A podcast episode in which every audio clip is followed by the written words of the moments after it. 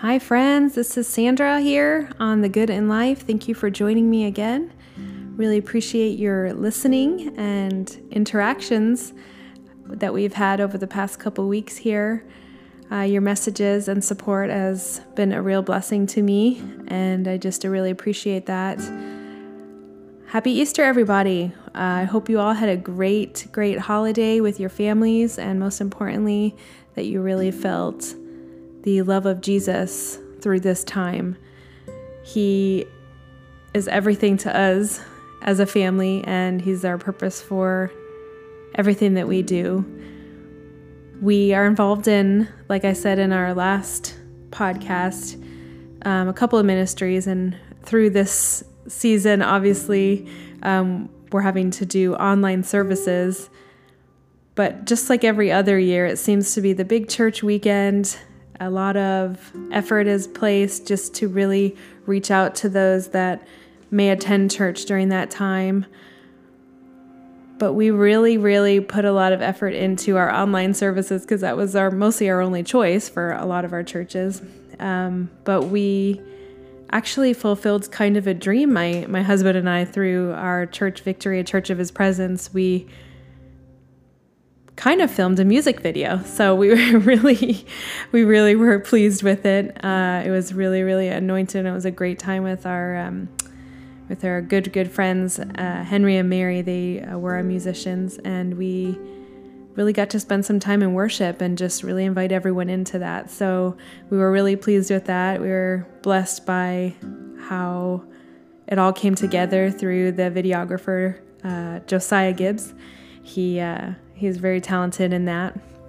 So that was a lot of a lot of work last week, but it really all came together, and that just couldn't have gone any better.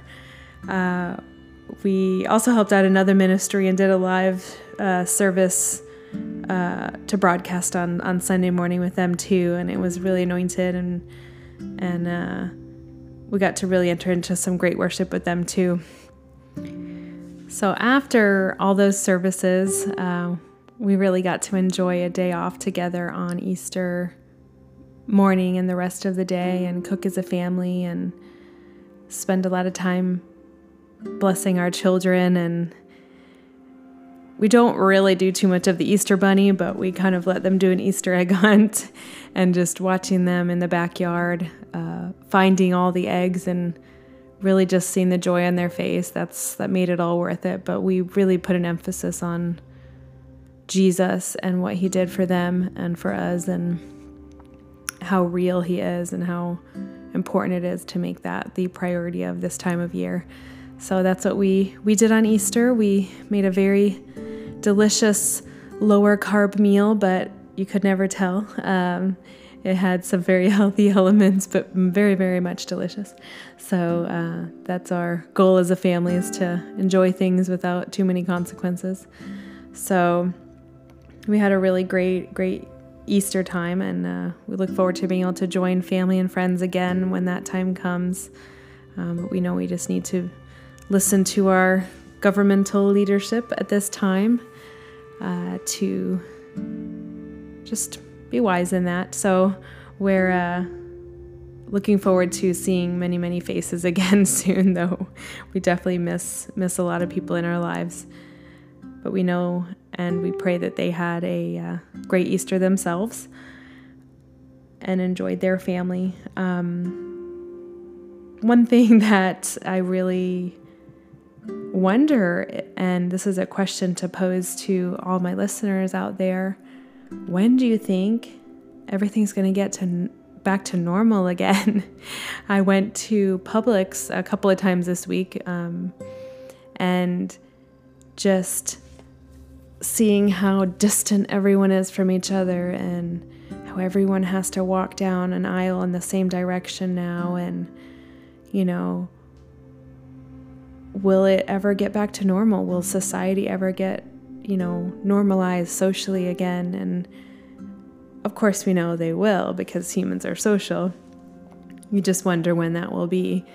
So that's one of the things that's been on my heart as I really pray that our society really unites again, you know, and socializes and neighbors come back and people are able to get back together because wouldn't the devil love nothing more than to have division amongst people? And I really just pray that it comes back together sooner than later. Um, so that's one of the, my prayer points right now is just kind of seeing how this is all going to play out. Uh, we've never experienced anything like this before, and you just never know. But we can definitely bring it to the Lord. Um, but thinking about, you know, Easter and this time, you know, holidays and um, how very much family is important. But most of all, just being in God's family, how important that is. And I was reading in the Bible this week, just doing some my own Bible study and making my way through the Gospels, uh, just really trying to fill myself up with the right things and and honestly prepare myself for things to come.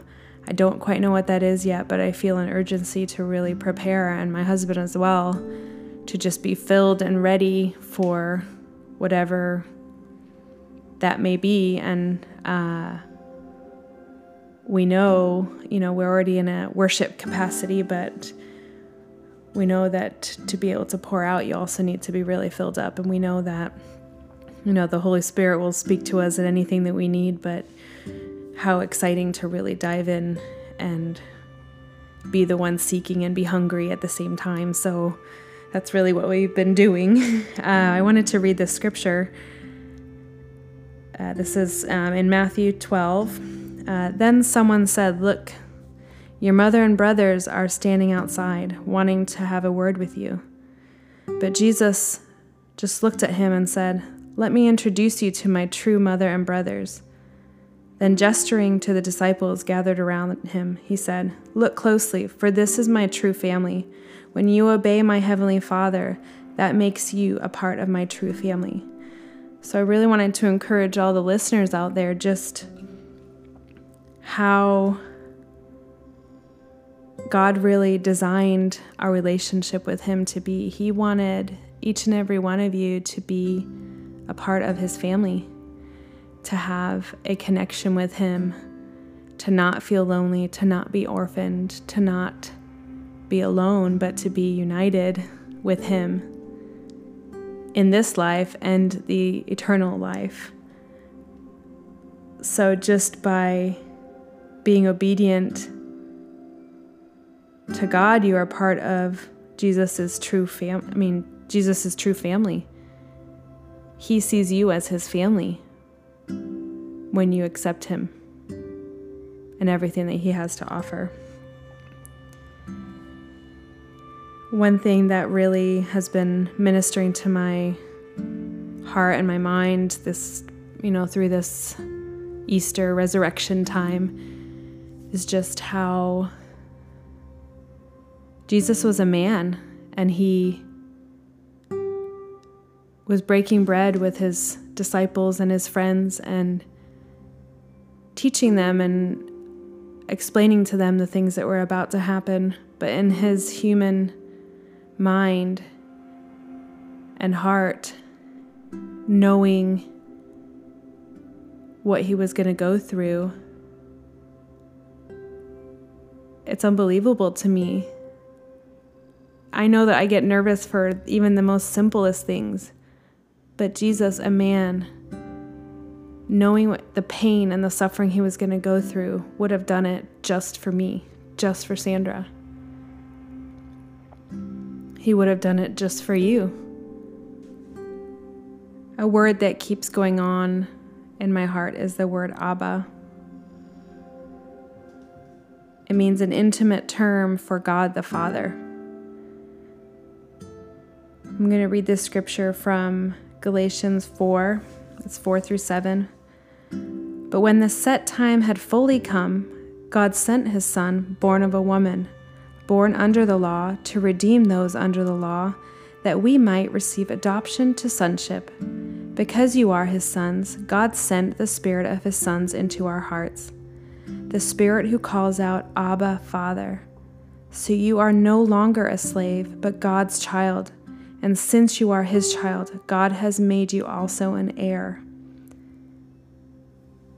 This really spoke to me as I was reading it how if people really realized what a family you have been brought into, whether they have never even met Jesus and they come to Him for the first time, or even those that have been saved for a long time. I don't think a lot of people really realize what they are an heir to, what they really have access to, and what the Lord has provided for us. Because He died for you and you accepted Him, He is now closer than a brother. Now you are living as a child of God because when you're in the obedience of God, you become the true family of Jesus. Beyond your earthly family, you are closer. And even when Jesus was speaking in the previous scripture I read, as the disciple said, Your mother and brother are outside, he turned to his disciples, the ones that have chosen to follow him. They are now more his family than his earthly family. That's a huge revelation. You should never feel lonely again. You should never feel like you don't have family again because an ultimate price has been paid for you to feel like you are in a family. And the choice really is up to you to accept that and to walk in that and to be in that authority. Matthew 11:27 You have entrusted me with all that you are and all that you have. No one fully and intimately knows the Son except the Father, and no one fully and intimately knows the Father except the Son. But the Son is able to unveil the Father to anyone he chooses. By choosing to listen to Jesus, the Father is revealed to you. It's really an intimate relationship Jesus has with the Father. And by you accepting and joining up with Him, you are privy to the intimacy, the relationship with the Father. I was really thinking about the joy that I saw in my children's faces as we were really trying to bless them during our Easter celebratory time with family and how much the Lord really desires for us to be like that child. Jesus really talks about children a lot and how he desires for us to really come to the Father like a child. Matthew 19, 13 through 15. Then they brought little children to Jesus so that he would lay his hands on them bless them, and pray for them. But the disciples scolded those who brought the children, saying, Don't bother him with this now. Jesus overheard them and said, I want little children to come to me, so never interfere with them when they want to come, for heaven's kingdom realm is composed of beloved ones like these. Listen to this truth no one will enter the kingdom realm of heaven unless he becomes like one of these. Then he laid his hands on each of them and went on his way. I felt led to think about what makes a child a child and how Jesus was describing how a child is. A child is teachable, a child is eager to learn and quick to trust. I feel like we need to come to the Lord just like that, be innocent and pure unto God and quick to trust Him. First of all, it's really through Jesus that we even have access to the Father. Second, being that childlike person willing to listen and learn, but also accepting that you have been given all this. The moment you accepted Jesus as your Savior, you have been given the privilege of being a child of God and you have been given the privilege of a rightful position and an heir in the family of God, and all its benefits are added unto you. This is the key to the kingdom of heaven realm, really, for you to realize who you are a son, a daughter, You are a child. Be a child again. Be a child unto the Father. Make it innocent before Him and pure.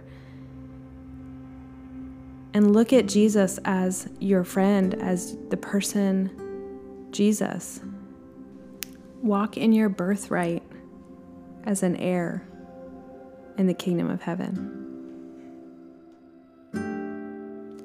Well, friends, thanks for joining me on The Good in Life. I hope you received something from our little Bible study here. Looking forward to next week. We're going to be having a good friend, Josiah Gibbs, a YWAM missionary student to New Zealand. So stay tuned for that. And hope you all have a blessed week, and we'll talk to you soon.